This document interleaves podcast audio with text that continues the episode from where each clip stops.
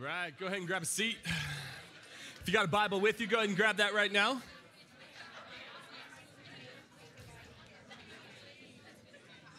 If you got a Bible with you, go ahead and grab that. We're going to be in Isaiah chapter 61. Believe it or not, um, this this time where I have to kind of yell at you to sit down and grab Bible is actually my favorite time because I see conversation happening. And, and one of the things we believe about church is it's not like a, a concert and a TED talk, right? Like, like, like church is really meant to be this place where we build relationships and we get to know people and we hang out. Uh, and so every time uh, I just watch us interacting, it's it's it's a blessing to my soul. Um, and, and, yet we're a people here at this church that are built not just on hanging out and being a social club, but but we're built on on something that goes deeper. And, and, and I believe tonight we get to see a little bit of what that is. And so Isaiah 61 is where we'll be tonight. Uh, we've been working through the book of Isaiah. We'll do Isaiah again this week, and then next week we'll wrap up our series in the book of Isaiah. Um, and I hope tonight's an encouragement because really tonight's text, Isaiah 61, is going to take us not only all the way back to Isaiah, but it's going to take us all the way forward hundreds of years to the ministry of Jesus. So, so the book of Luke records it this way Jesus is born, uh, and then Jesus grows up, and we know very little about Jesus growing up. It's remarkable. We have about one story from when he was 12 years old. That's really all we have about Jesus. And then we fast forward to Jesus in his 30s, and it immediately starts to pick up the pace. Jesus is baptized in the Jordan River. The heavens open up. A voice says from heaven, This is my son in whom I am well pleased. The Holy Spirit comes down on him. Immediately from his baptism, he's cast out into the wilderness where he's tempted for 40 days. He fasts, he stands up against Satan. It's this beautiful and remarkable passage. And then here's what the Gospels record that immediately after Jesus is baptized and tested in the wilderness, he sprung into ministry. Like ministry mode was on his mind. And the very first thing Jesus does, this is so fascinating, is not a miracle. He doesn't do some crazy miracle where he shows off and impresses everyone. He doesn't heal someone who's sick. He's going to do some great things. But the very first thing Jesus begins to do after his baptism to kick off his ministry is he begins to teach. He teaches. And this is the ministry of Jesus. It is a teaching kind of ministry. The miracles and the wonderful, beautiful things he does are this amazing thing that authenticate his teaching, but teaching is what he does first and foremost. And I want to read that to you here in Luke chapter 4. It says, Jesus returned to Galilee, which was his hometown where he, where he grew up, in the power of the Spirit, and news about him spread all through the whole countryside. He was teaching in their synagogues, and everyone praised him. He went to Nazareth, where he had been brought up, and on the Sabbath day, he went into the synagogue as was his custom. This is so cool. Um, at some point here, Calvary, uh, actually in 2024, is going to take another trip to Israel. We're going to have an opportunity to do that as a church. I know this summer we're, we're doing an Israel trip. Like there's Israel, we have these opportunities to go to Israel. This exact synagogue it's talking about here, you can walk into it. Like you can go into this first century synagogue that Jesus was in. It says he goes into the synagogue, and on the Sabbath day, he goes in as was his custom. And it said he stood up to read, and the scroll of the prophet Isaiah was handed to him. Like, in other words, they're like, here's the reading for today. It's Isaiah. And they hand it to him. And it says, unrolling it, he found the place where it was written. So, um, this doesn't seem scandalous to you, but this was actually a scandalous moment. Meaning that in the ancient Jewish custom, what they would do is they would say, today's reading is out of Isaiah, let's say Isaiah 6 or Isaiah 20, and they would hand the scroll to Jesus. And Jesus goes, Yeah, that's cool. I'm going to a different place in the book of Isaiah. And everyone's stunned by it. He's like, thanks for the reading, but no thanks. It'd be like if we said, hey, sing that song New Thing tonight. And, Jacob was like, yeah, that's cool, but I'm going to sing that old 90s one. I could sing of your love forever. And we're like, what? J- what? Yeah, I mean, that'd be like, okay, like Jacob thinks he's in charge here. That's what Jesus is doing. Why? Because he's in charge. And here's what he does. He goes to Isaiah chapter 61 and he says, He finds the place where it was written, The Spirit of the Lord is on me because he has anointed me to proclaim good news to the poor. He has sent me to proclaim freedom to the prisoners and recovery of sight to the blind, and to set the oppressed free, to proclaim the year of the Lord's favor. Like, in other words, Jesus goes, Thanks so much for the scroll. I know what the reading is. I'm going to go ahead and read this one today. And here's what it says in verse 20 Then he rolled up the scroll, gave it back to the attendant, and sat down. Like, he's like, I'm done, right? He reads three verses and he's like, I'm out. And here's what it says The eyes of everyone in the synagogue were fastened on him because he did the thing you weren't supposed to do.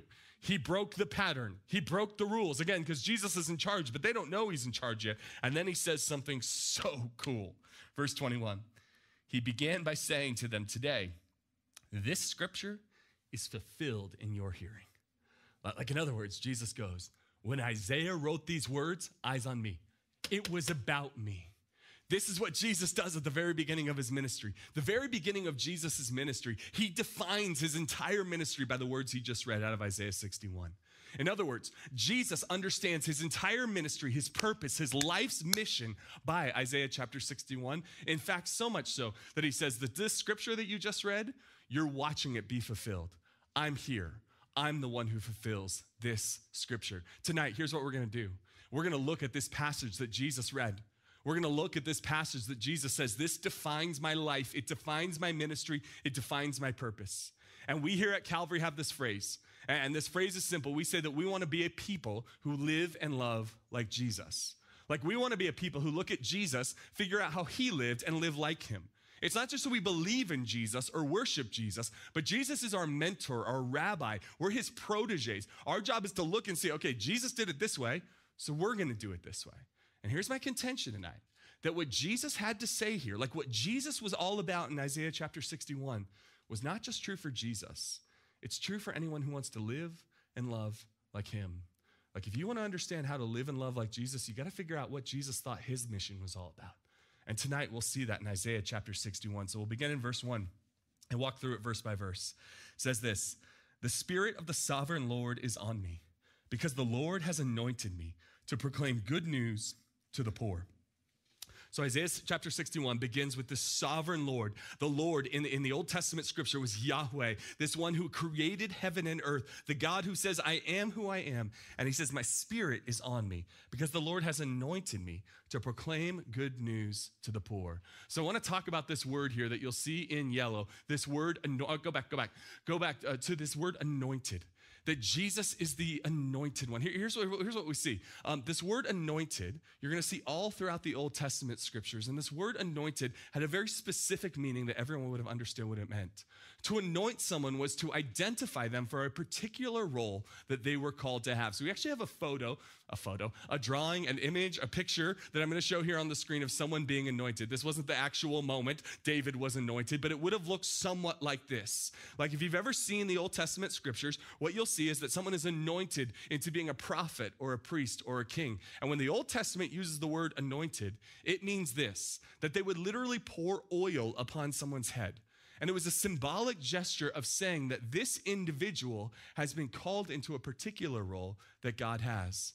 This word anointed's gotten kind of weird in, in, recent years, and somewhat through kind of more charismatic movements, it's just kind of become like a word we use to say that was special.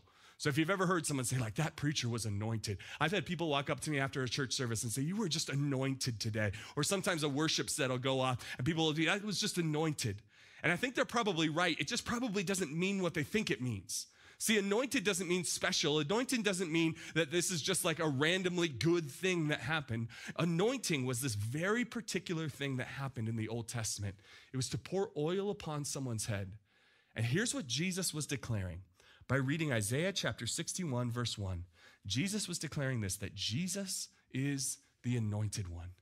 Jesus is the anointed one. The word Messiah, the word Messiah literally means the anointed one, the chosen one, the one who was particularly used by God for this reason. When we call Jesus the Christ, the Messiah, we are saying that Jesus is the anointed one. Jesus, in claiming Isaiah 61, says, I'm anointed. But then here's what I need you to hear tonight. This is true for every one of you who calls yourself a Christian this evening. That when we come to Jesus, we become anointed by the Holy Spirit. This is what happens to every single one of you.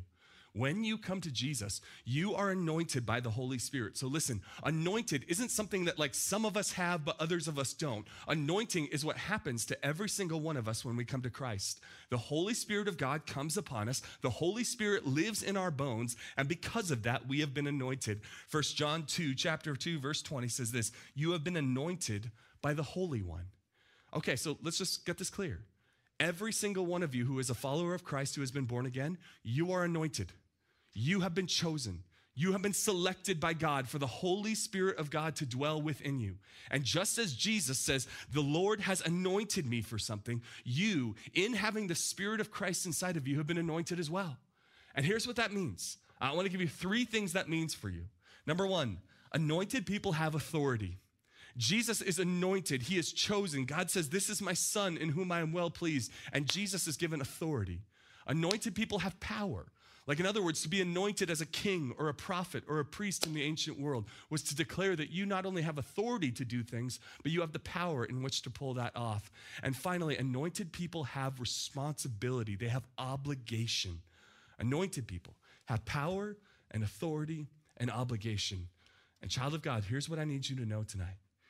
Wherever you are, whatever you've done, whatever your life has been like, the moment you come to Jesus, you are given through his Holy Spirit authority, power, and obligation, meaning that the God of the universe dwells within you and gives you authority. Authority to speak the words that God has given us in the scriptures, authority to walk in the confidence that God has given you, a power to live out the Christian life. Like, listen, the Christian life is not try your best to do your best. Like, the Christian life is the Holy Spirit of God gives you the ability to walk with Jesus. And finally, you have been given obligation. Like you have an obligation to live out the kind of calling that Christ has put on your life. You've been given authority and power and obligation. Listen, I just want to make this clear tonight. You've been anointed, not someone else, not preachers or pastors or worship leaders or stage personalities. All of us have been anointed by the Holy Spirit. And then here's the question I want to ask is this one What does our anointing give us the authority, the power, and the obligation to do? And I want to try to answer that, not with some clever thing I came up with, but I want to show you what it actually says here in the text. So look at verse one. It says, He has anointed me to proclaim the good news. Then it says this He has sent me to bind up the brokenhearted, to proclaim freedom for the captives, to release from the darkness the prisoners, to proclaim the year of the Lord's favor and the day of vengeance of our God, to comfort all who mourn to provide for those who grieve in Zion, to bestow on them a crown of beauty instead of ashes, the oil of joy instead of mourning, and a garment of praise instead of the spirit of despair. Listen, you have been anointed. You have been given power and authority and obligation. God has not just saved you so you can go to heaven someday. He has anointed you. He's given you a role, a purpose, a task. He said you have something on this earth to do. And what is that something you've been given to do? It's right here. He sent me to bind up the brokenhearted. Child of God, do you know that your job is to be a binder up, someone who helps heal those who are brokenhearted? Do you have someone in your family, one of your roommates right now, someone at your work, someone at your school who's hurting, who's brokenhearted right now? Do you know that it is not someone else's job to bind them up, to help them pull their life back together? It is your job. It is your anointing. It is your calling. Your job is to look at the hurting people, not somewhere vaguely in this world, but the hurting people in your family. When your sister or your mom or your best friend or your colleague or the person across the hall from you is hurting, your job is to bind up their wounds, to proclaim freedom for the captives and release from darkness for the prisoners. Like, like, child of God, do you know that your anointing, the power and the authority and the obligation God has given you is that you get to be the one who proclaims hope when everyone else says it's hopeless? You get to speak to the person who is addicted to alcohol or porn or drugs and say it doesn't have to be that way anymore.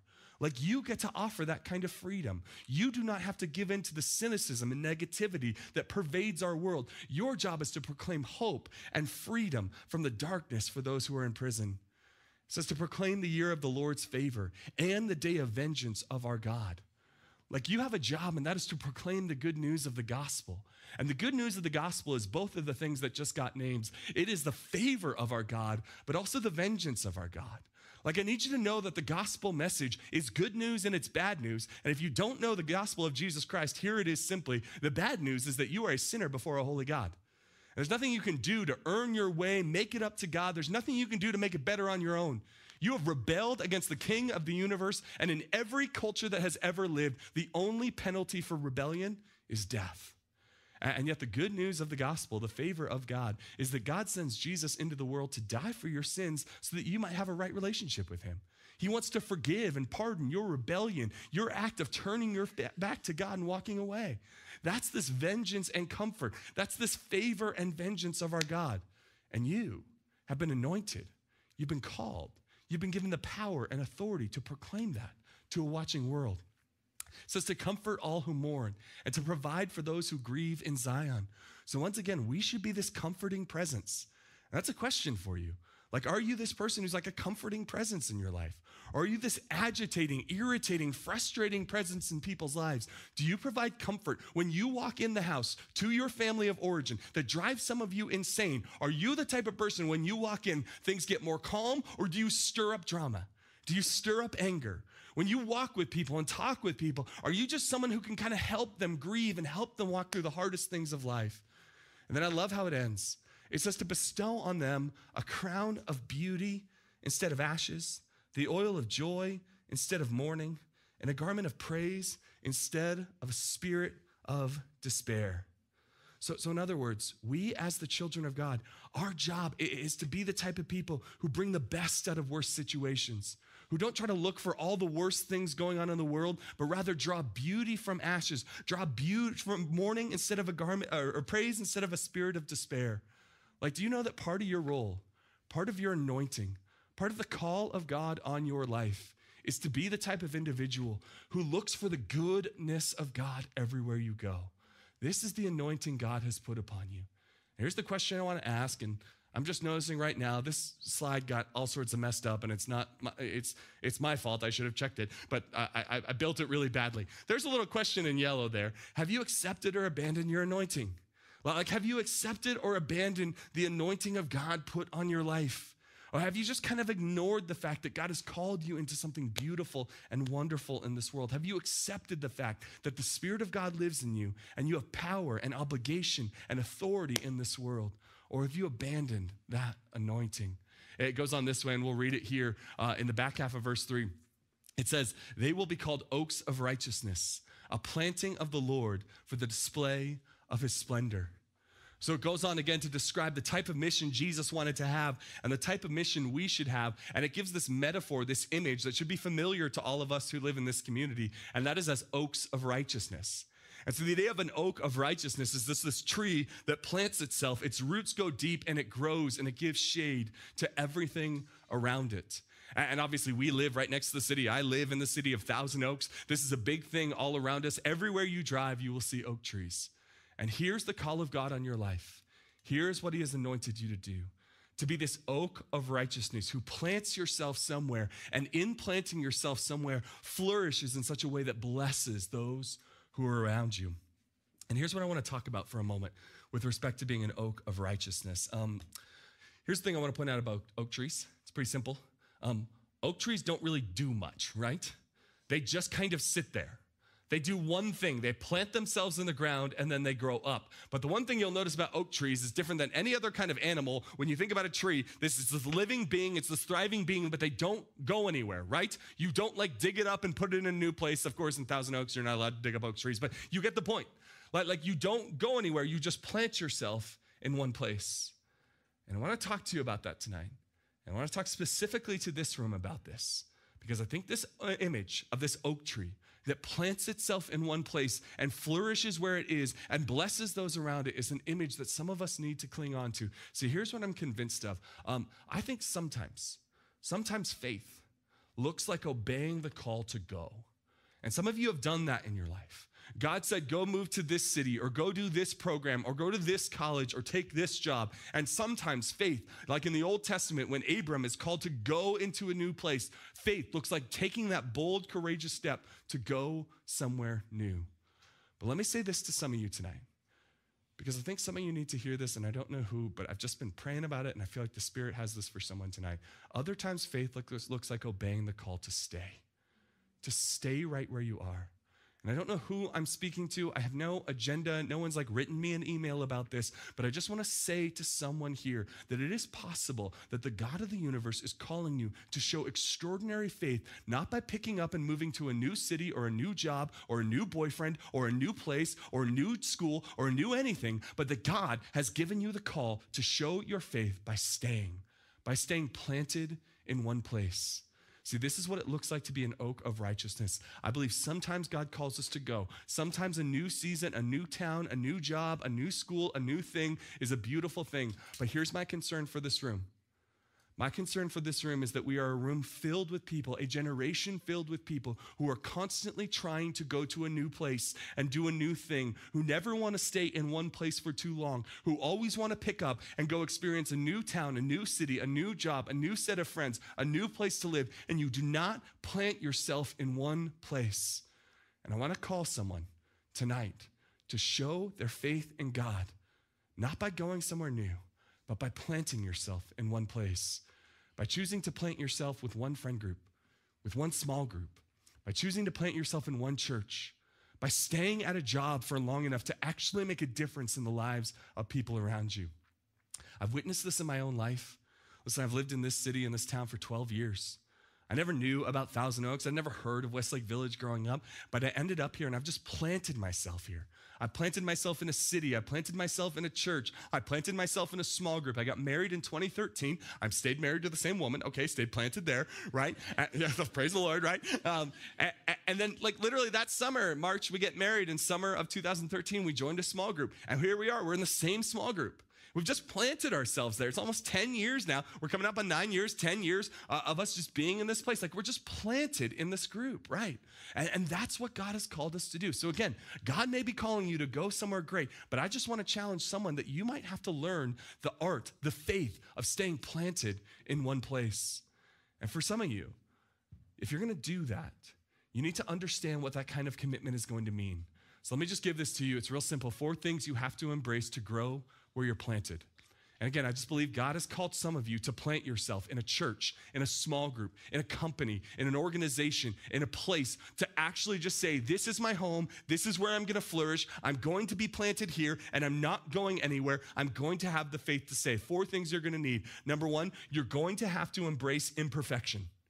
You're going to have to embrace imperfection. If you want to just choose to stay planted in one place, you're going to have to recognize that you live in an imperfect place. Can I talk about the Conejo Valley for a second?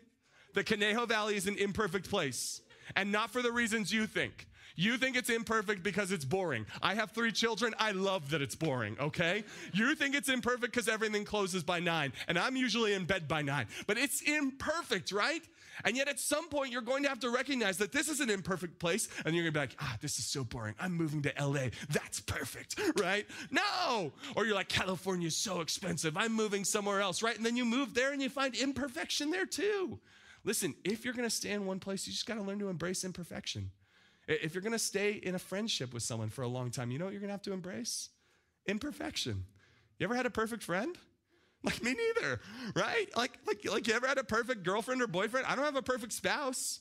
Like, like I know as a pastor, I'm supposed to be like, my wife is perfect. She's basically God. She's not, right? And she, if she were up here, she would tell you that more. She'd be like, no, I'm not, like my spouse isn't perfect, but he stay. Why? Not because she's perfect, but because you committed to growing and flourishing in one place.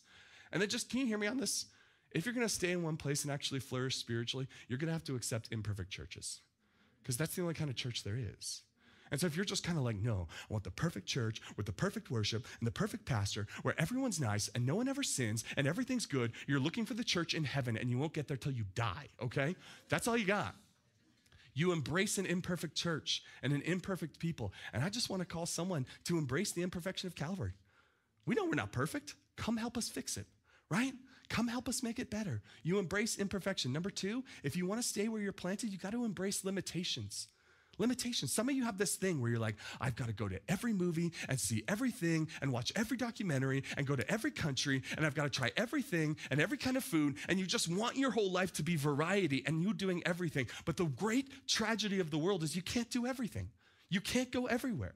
And part of you flourishing where God has planted you is you just accepting that you're not going to get to see everywhere, do everything, meet everyone in the world, and yet there is a beauty in flourishing where you are. From time to time, I hear people say, like, if I was rich, all I would do is travel 100% of the time. And I'm sure some of you think that too. Like, that's the real life out there. You just wandering the world with a backpack, seeing things and snapping photos, right? But let me tell you, that's not actually the joy of life. Because you alone traveling the world might sound cool, but the actual adventure is people. And it's people you get to know and love. And that's limitations. It's learning to accept I'm not going to get to go everywhere. My time is limited. And the way I can embrace the imperfection and the way I can embrace limitations is to know that there is coming a day where Jesus Christ will raise me in glory and I'll have a hundred million years to go explore the world. And then there's no less days to sing God's praise than when we first begun. Like that's glory, that's eternity. Why can't I plant myself in the booming metropolis of Thousand Oaks? It's because I know I've got all of eternity to explore God's creation. And it's okay. I'm going to embrace imperfection. I'm going to embrace limitations. Number three, I need you to hear me on this. If you want to bloom where you're planted, you need to embrace suffering. And here's what some of you have done some of you don't stay places long enough to get hurt.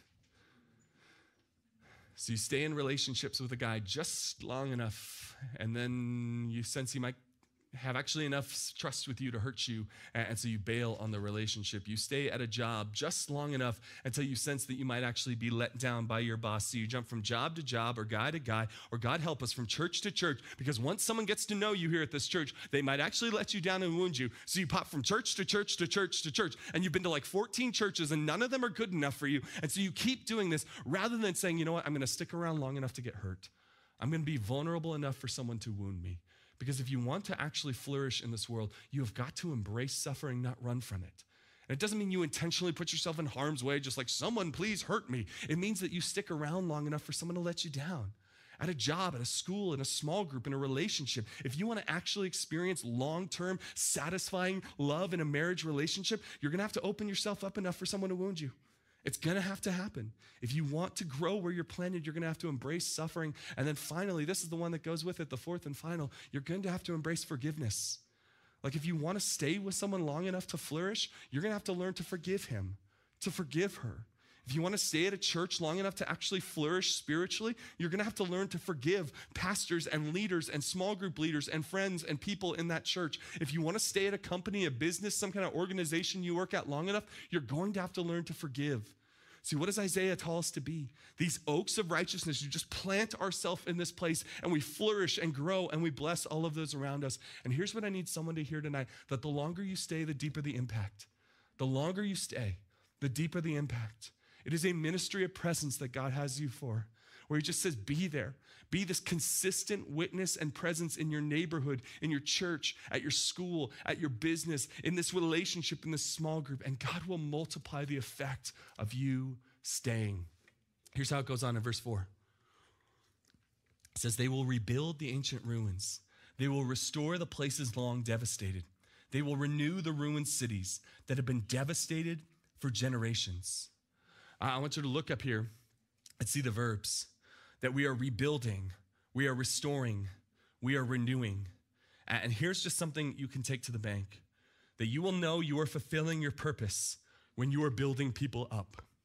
You will know you are fulfilling the anointing that God has put on your life when you are building other people up. Notice again what it's saying. They're rebuilding ruins, they're restoring what was broken, they're renewing. It is a process of healing and building.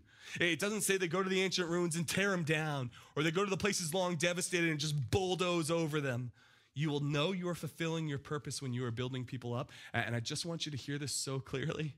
Um, this runs against everything our world and our culture says right now. Because our world and our culture says the way you fulfill your purpose is by tearing down, by criticizing, by being angry, by pointing out flaws. And here's what I'm convicted that someone in this room needs to hear because we just live in this generation where you have more information before you than anyone ever has before. You know about some controversy going on in some city that you'll never go to when 100 years ago you would have never heard of that city nor the controversy going on there. And so what happens is we just become these critics who lean back and we look at the world and we just criticize everything. But here's what I've learned, and I hope you've learned this too that it is easy to critique, but it's hard to construct. Like it's real easy to have some criticisms of someone else, but it's actually hard to construct something meaningful in this world. I've learned it's easy to problematize, but it's hard to produce. It's easy to point out that that's a problem and that's really a problem and someone should really fix that. And I can't believe that's been going on. And I can't believe she said that. And I can't believe he said that. And I can't believe that person's on television. And I can't believe we put them in office. And I can't believe this happened. It's easy to problematize. You know what's hard to do? It's produce. I've learned that it's easy to break but it's hard to build. And here's what I want to say in all three of these statements. I think it is easy to be the type of young person who sits around cynically looking at the world, talking about how awful it is.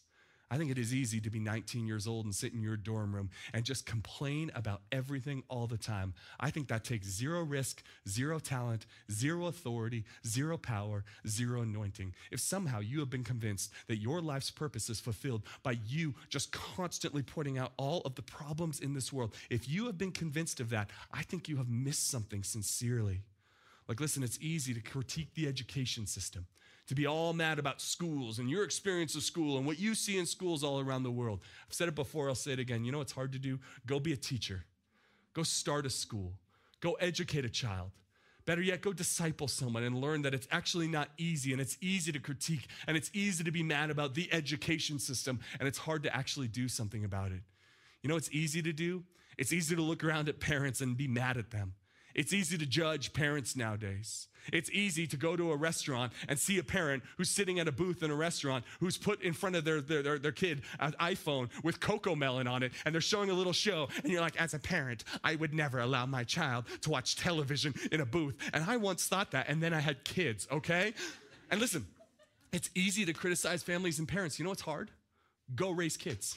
Go get married and raise some kids. Try that one out. It's easy to critique parents. It's hard to actually raise up little human beings. You know, it's easy to do to criticize rich people. Yeah, isn't that fun? Isn't it fun to just look at how someone else spent their money and be like, well, that's not right at all? But then the worst is to realize that globally and historically, you are in the top 1% of human beings who have ever lived. So you know what's hard? To actually do something meaningful with your money. To actually not just be the person who critiques, but does something meaningful. And then finally, um, do you know what the easiest thing in the world to do is? Criticize the church. You got criticisms of Calvary Community Church? Come talk to me. I'll beat you 100 to 1 on those, okay? I know everything wrong with this place. I not know every I, I, know every little door that's like squeaky. I know every little person that's like, ooh, you know, like I know everything here at this church. I know every problem. And it is so easy to criticize the church. You know what's hard? Come lead a small group for us.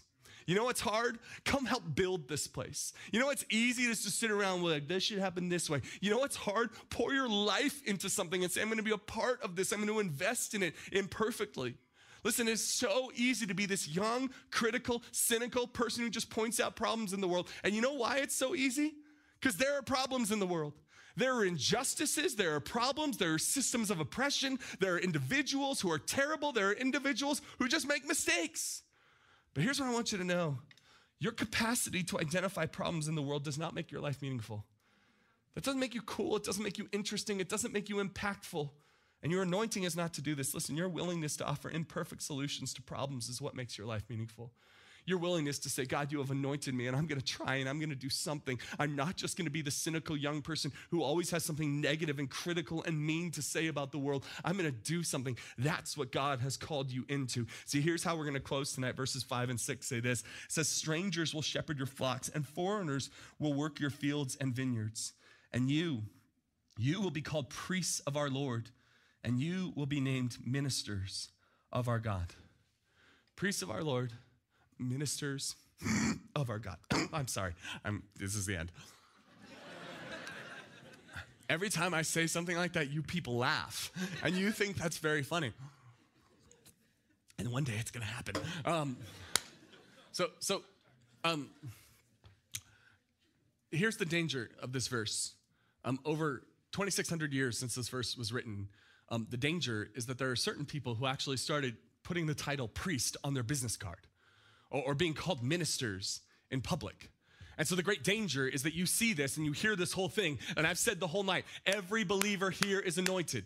Every believer who has the Holy Spirit has a mission. You have purpose. You have authority. You have something God has called you to do. And the danger is to go, oh, yeah, yeah, yeah. Now this is talking about priests and ministers, those people who are paid full time by the church or wear a little white collar or, or somehow work as a pastor, whatever that means right? And so it's easy to kind of pass this off. But here's what I want to remind us of. So um, years ago, I was hanging out um, at, a uh, ordination that was happening here at this church, and it was for a friend of mine named Drew Sams. Drew Sams was a pastor here for many years. He got ordained here at the church, and at the ordination ceremony, the guy who was doing the ceremony gets up and he puts his notes on the lectern, and he begins by saying this. He's talking to a crowd of probably two, three hundred people. He goes, "Okay, I want to begin today uh, by asking those who are ministers uh, to please stand up." And two, 300 people are there, maybe like 50, 60 people from all different churches that had come in, stood to their feet proudly. And at the time, I was an intern. So I was like, intern, is that minister or just like nothing? Like, what does that mean? So I didn't know if I should stand or not. So I stayed seated and I was like, oh, look at the like actual ministers who have made it. And then he says, all right, well, hold on, sit back down. I want to ask the question again that those who are ministers would stand up. And then he says these words. He says this Every single one of you, let me remind you, every single one of you became a minister the moment you were baptized baptized. Now, would those of you who are ministers stand up? And the whole room was like, all right, you got us, right? And we're all on our feet. And this is true. Every single one of you became a minister the moment you were baptized. And certain people, maybe like myself and Drew Sams, we were called in those moments to administer the ministry of the church. But the ministers aren't the people on stage, it's not the people on staff, it's not the people who get paid to do this. Everyone here is a minister. Were you baptized? You are a minister. That's what God has called you toward. The ministers aren't someone else in this world. You are the minister. Your job is to figure this out. Say, okay, I am a minister. Listen, you are a minister. And then here's what I just want to say to everyone in this room you have a unique ministry. And, here's why this is so important. Um, Again, I say that you're a minister, and you go, Well, I could never stand up on stage and preach a 45 minute sermon where I just yell at a room of people like you do, Brian. And here's what I want to say that's awesome because we don't need more Brian Howards in this world, right? My wife would tell you that over and over, right? But we do not need more Brian. You, we don't need someone else to come do this. That's my job. What we need is for you to go into your family that I will never meet and be a ministry of presence and oak of righteousness in your home. That's what's needed. What's needed is for you to go into your school where you are a student and you are there every single day, every single week, and to go minister on your campus. What is needed is for you to go into your business, your company, your organization, and be a faithful witness to Jesus Christ in the midst of everything that is going on there. You have a unique ministry. God has given you a unique ministry. We don't need you to be a worship leader or an on-stage person or even a small group leader for you to have a ministry. You don't even need to call yourself a leader to have a ministry. God has given you a unique ministry. And you know what the tragedy is? Some people never take the time to figure out what it is. And maybe that's you. And I don't mean that to be like a guilt trip. I just mean that to be this like cool thing. Like God has given you this ministry, and your job in life is to be like, wait, wait, wait, wait. Who do I see every day? Who do I interact with? Who do I have a unique influence upon? Who do I seem to like help and like they listen to me? I can be a minister to that people. What an awesome opportunity.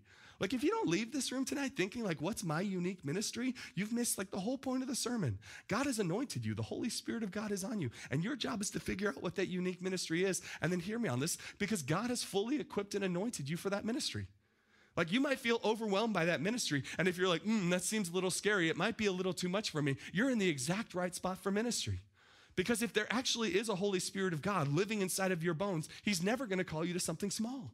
He's gonna call you something, something outstanding where you can just step into the role that God has given you. Listen, like some of you work in a space where you're like, there's like no Christians here. It's just me. It's super overwhelming. I'm the only one who even knows Jesus' name except a curse word version of it. Like I'm the only one. And here's what I say God has fully equipped and anointed you for that ministry. Like every single one of you has been called into a unique ministry. God has equipped and anointed you for that ministry. And the words I want to leave you with are simply this Paul says this to Timothy. He says, Fulfill your ministry. Fulfill your ministry. Do it. Do exactly the ministry God has given to you. Don't fulfill my ministry. No one else needs to fulfill my ministry. That's me. This is my job. No one else needs to fulfill Jacob Wood's ministry. That's his job. No one else needs to fulfill Brian or Sarah or anyone else's ministry. You fulfill your ministry. Don't try to be anyone else. Don't try to act like anyone else. Don't try to fulfill someone else's call. Fulfill the call God has put on your life. Fulfill your ministry. Our band's gonna make their way up, and we're gonna have an opportunity to close in singing as we always do. Uh, and I just want to encourage you tonight to remember that the Spirit of the living God has anointed you. The Holy Spirit of God lives in your bones. He has made you for a purpose and on purpose, and He has a ministry for you. He has called you to be an oak of righteousness, to plant yourself into one place, and to be the type of person who binds up wounds, proclaims good news, brings good out of the world, not to be this cynical, angry, bitter person who's always mad and criticizing the world, but rather to be a minister of our God who says, I have a ministry. I've been anointed and equipped to that. And God, I want to fulfill that ministry. So let me pray for you and then we're going to sing. Father in heaven, thanks for tonight. Thanks once again that you've anointed those of us in this room. God, those of us who know Jesus, like you live inside of us. And so, God, I just want to pray for anyone here tonight who's just not sure they have a ministry, not even sure what that looks like or means. God, would you just make that abundantly clear to them? Would you help them see the ways in which they can minister and serve and bless their community, their family, their friends, the people around them?